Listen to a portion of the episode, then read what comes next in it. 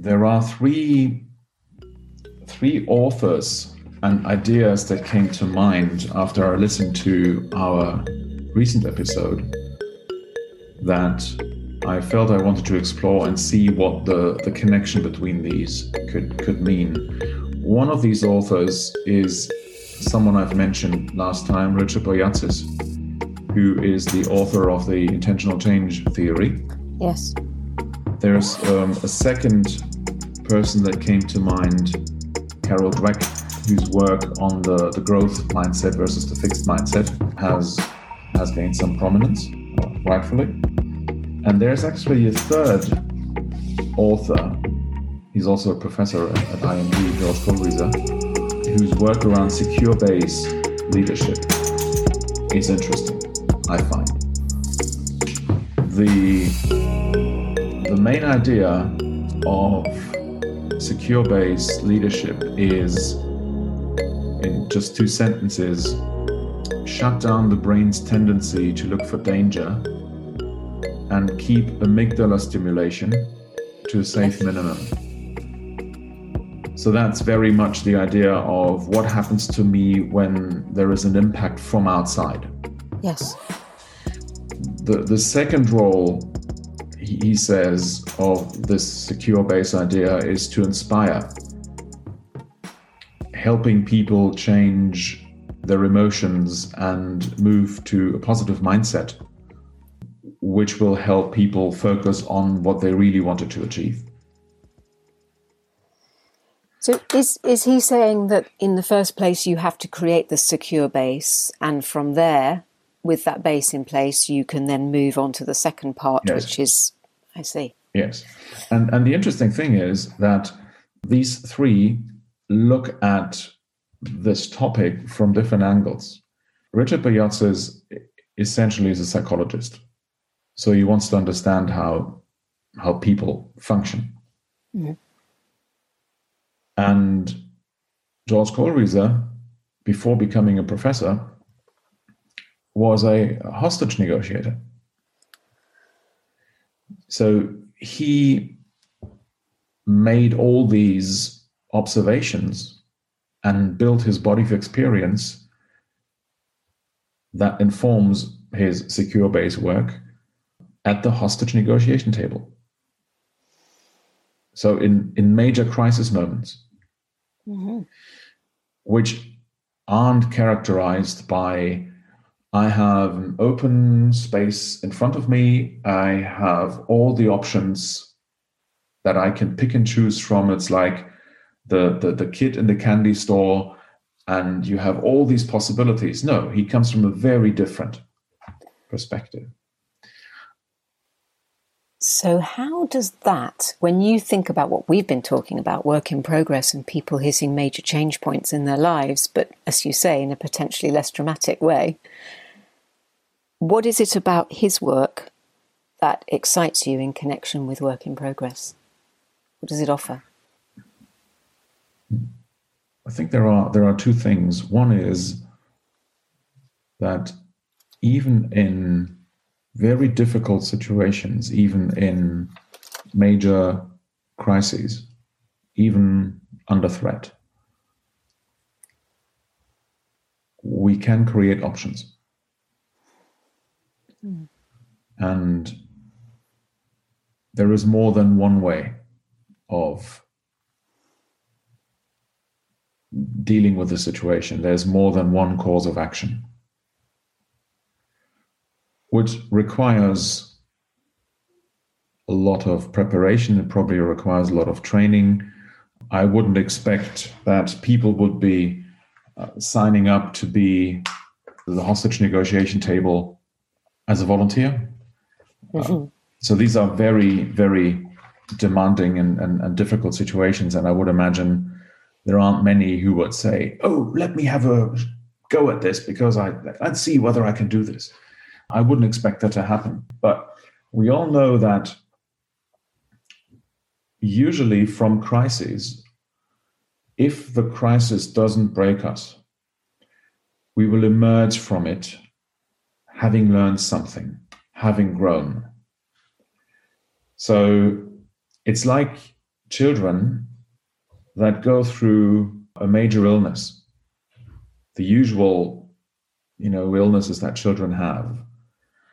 And every one of these has the potential for being a moment of growth.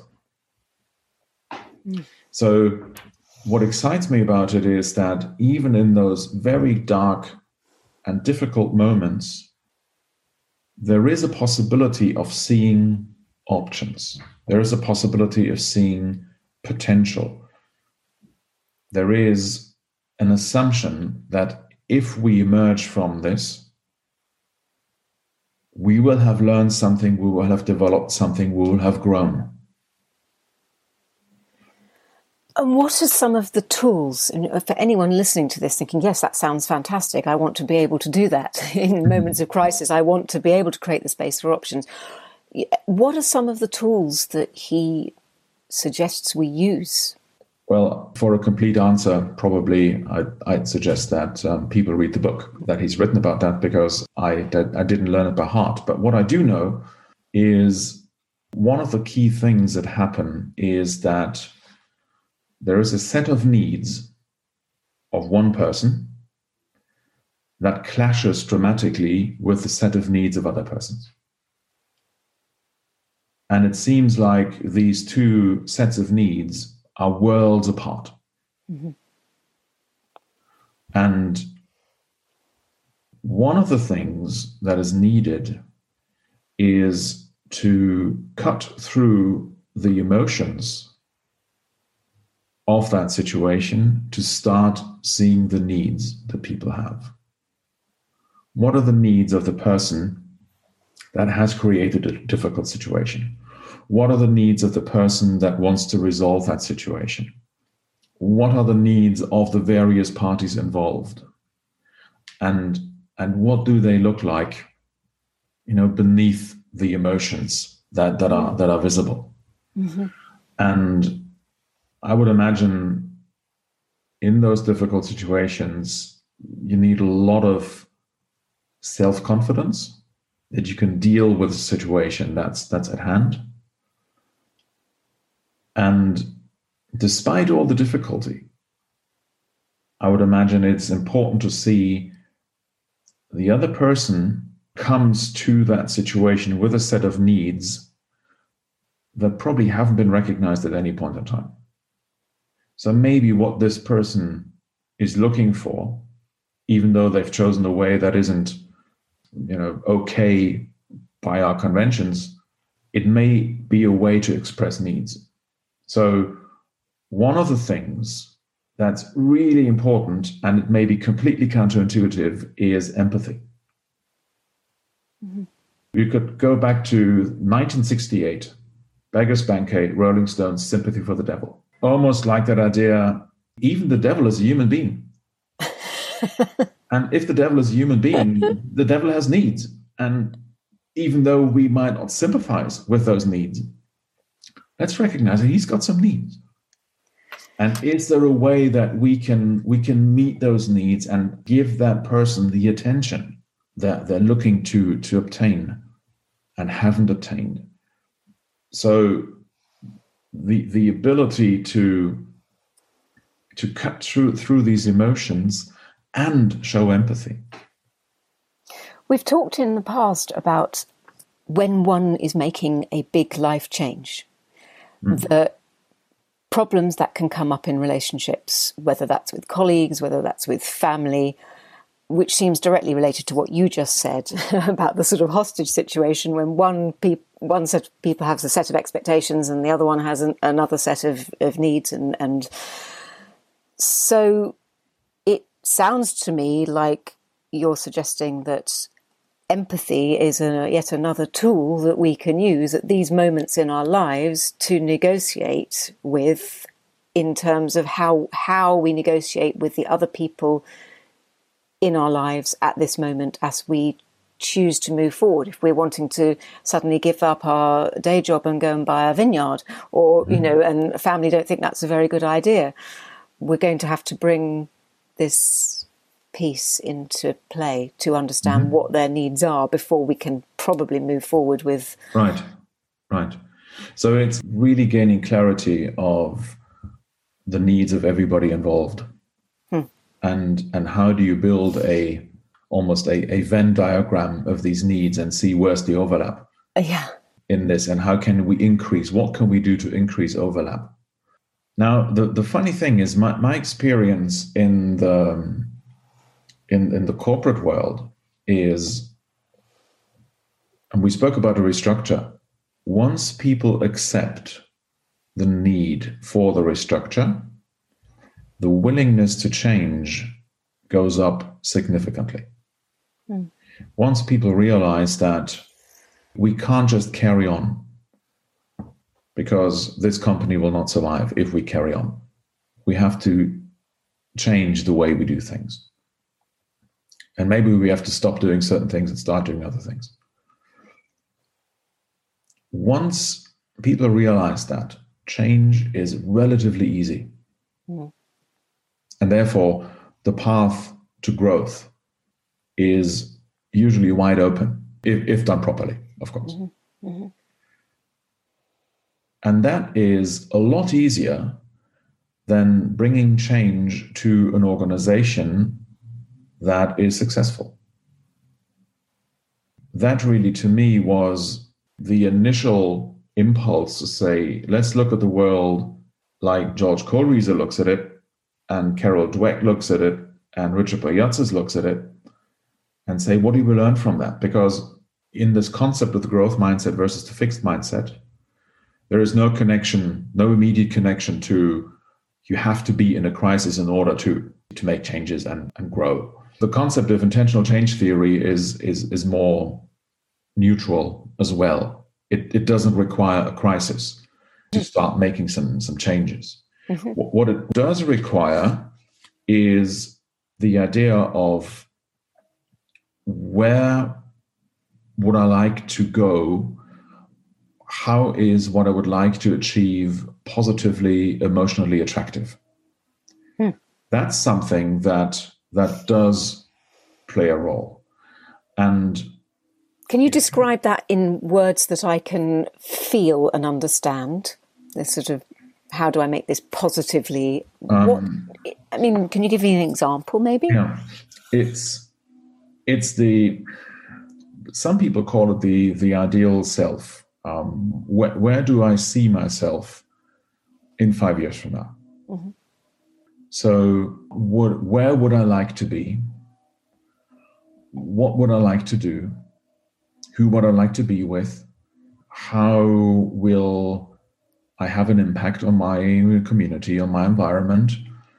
Those are questions that are, are part of that, you know, build, building that attractive future image. So it can be if your idea is in five years from now, I want to live somewhere in the Mediterranean on a vineyard and I will make wine. And maybe I have some olive trees, and um, certainly the sun is going to shine a lot. So people can start imagining this. So tell me about the view that you have from the house that you live in, and mm-hmm. tell me about what the landscape looks like, and tell me about the village you're going to live in, and what are you looking for in terms of relationships and you know everything else that might be important to someone what does it look like? Tell me about it. What are what are the scents you wake up to in the morning? And so then this... people can start almost like drawing that that image. That they can start picturing what this can look like. So the use of the imagination actually having a hugely positive force in physical concrete terms. Yes. In theatre, we have a saying, what if? The great Stanislavski, who was the first sort of theatre pedagogue, would get actors to say, what if before every sort of setup for a scene? So, what if a bear was outside the window? What if this? What if that? Because of the power it has to directly influence the subconscious of the mm. actor. Now, for those purposes, it was just for the purposes of being in, on a stage and acting out a scene. But nonetheless, the principle still applies for us as human beings if we're using that imagination hmm. in in the same way as you're as you're describing. I don't see why it should have a different effect on us in our real lives. No, I mean, it's it's probably it's probably the same. So it's a uh, an image, and the image will be different for different people. That's that's fine. But but it usually really starts with an with an image.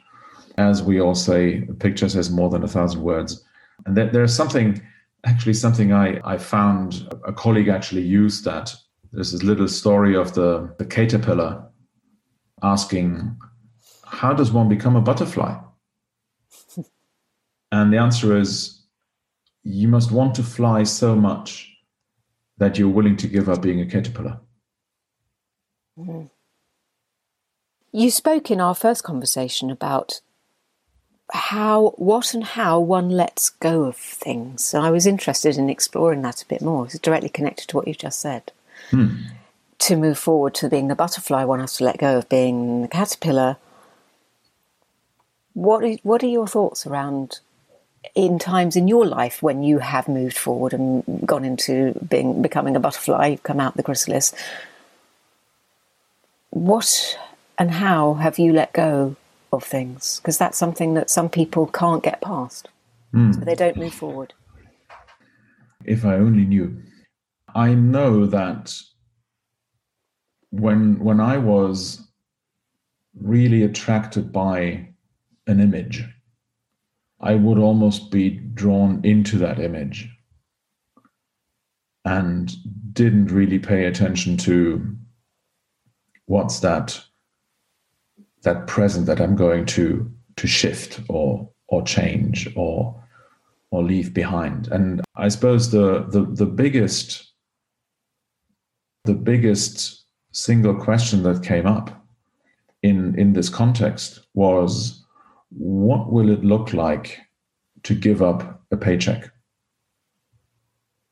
Mm-hmm. That really was the the only the only thing I saw that would merit a sort of good thinking and a good conversation. What would it look like in the future when there's no paycheck anymore?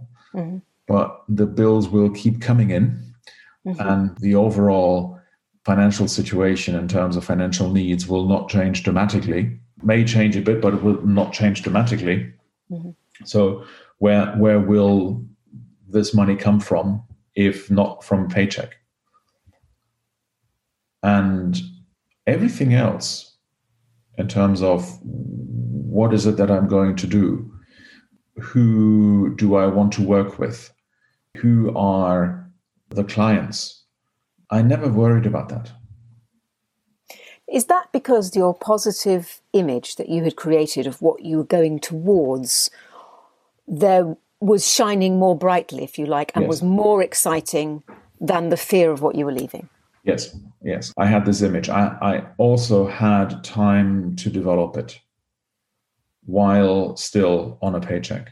Yeah. So the moment in time that really was that, probably that epiphany, was about almost a year before I decided to let go of the paycheck and say, okay, um, this is for me now. I'm, I'm going to try this. Mm. So a few things had already started to develop that I was able to build upon. And obviously, that gave me confidence that if I can do this type of activity, if I am able to win this client, I should definitely be able to win more clients and build more activities because I was pretty certain that what I was able to bring in terms of experience and, and competence would be good enough for people to say, "Can you do this piece of work for us on a on a project basis?" Mm-hmm. So the the image of what was going to be possible was attractive enough and clear enough. It wasn't all hiding in the fog. There may have been fog here and there, but it wasn't all hiding in the fog. But it sounds like it didn't just sort of, it wasn't an overnight epiphany that you woke up uh-huh. and knew what you were going to do. It sounds like you actually built the energy of excitement over the period of, what did you say, about a year? I don't know. Yes. That, that you slowly built that up to the point where the energy of excitement was stronger than the energy of fear. Yes. And at that point, one can let go and become butterfly. But maybe it doesn't happen you know, we, we all want to see, I know what I'm going to do and I'm going to go and do it. It doesn't always happen like that because we need to work up towards something. But it's interesting to think, what is that working up towards? Mm-hmm. And perhaps it's somehow connected in this Yeah. way. It's probably easy to understand why that is, because in a moment when the caterpillar d- decides to become a butterfly, the caterpillar knows very well what it will have to give up, hasn't experienced yet what it means to be a butterfly. To take your analogy, even your metaphor, metaphor even further, of course, the caterpillar has to go into a chrysalis before Yes. it can come out as a butterfly. So I'm just thinking about what you just said about taking that time to sort of build up and work towards being able to finally let go. That's what the caterpillar's doing when it's inside that chrysalis- chrysalis. So I'm wondering mm-hmm. if the sort of work in progress is connected somehow with the time we might spend and the work we might be doing inside that chrysalis. Yes, absolutely.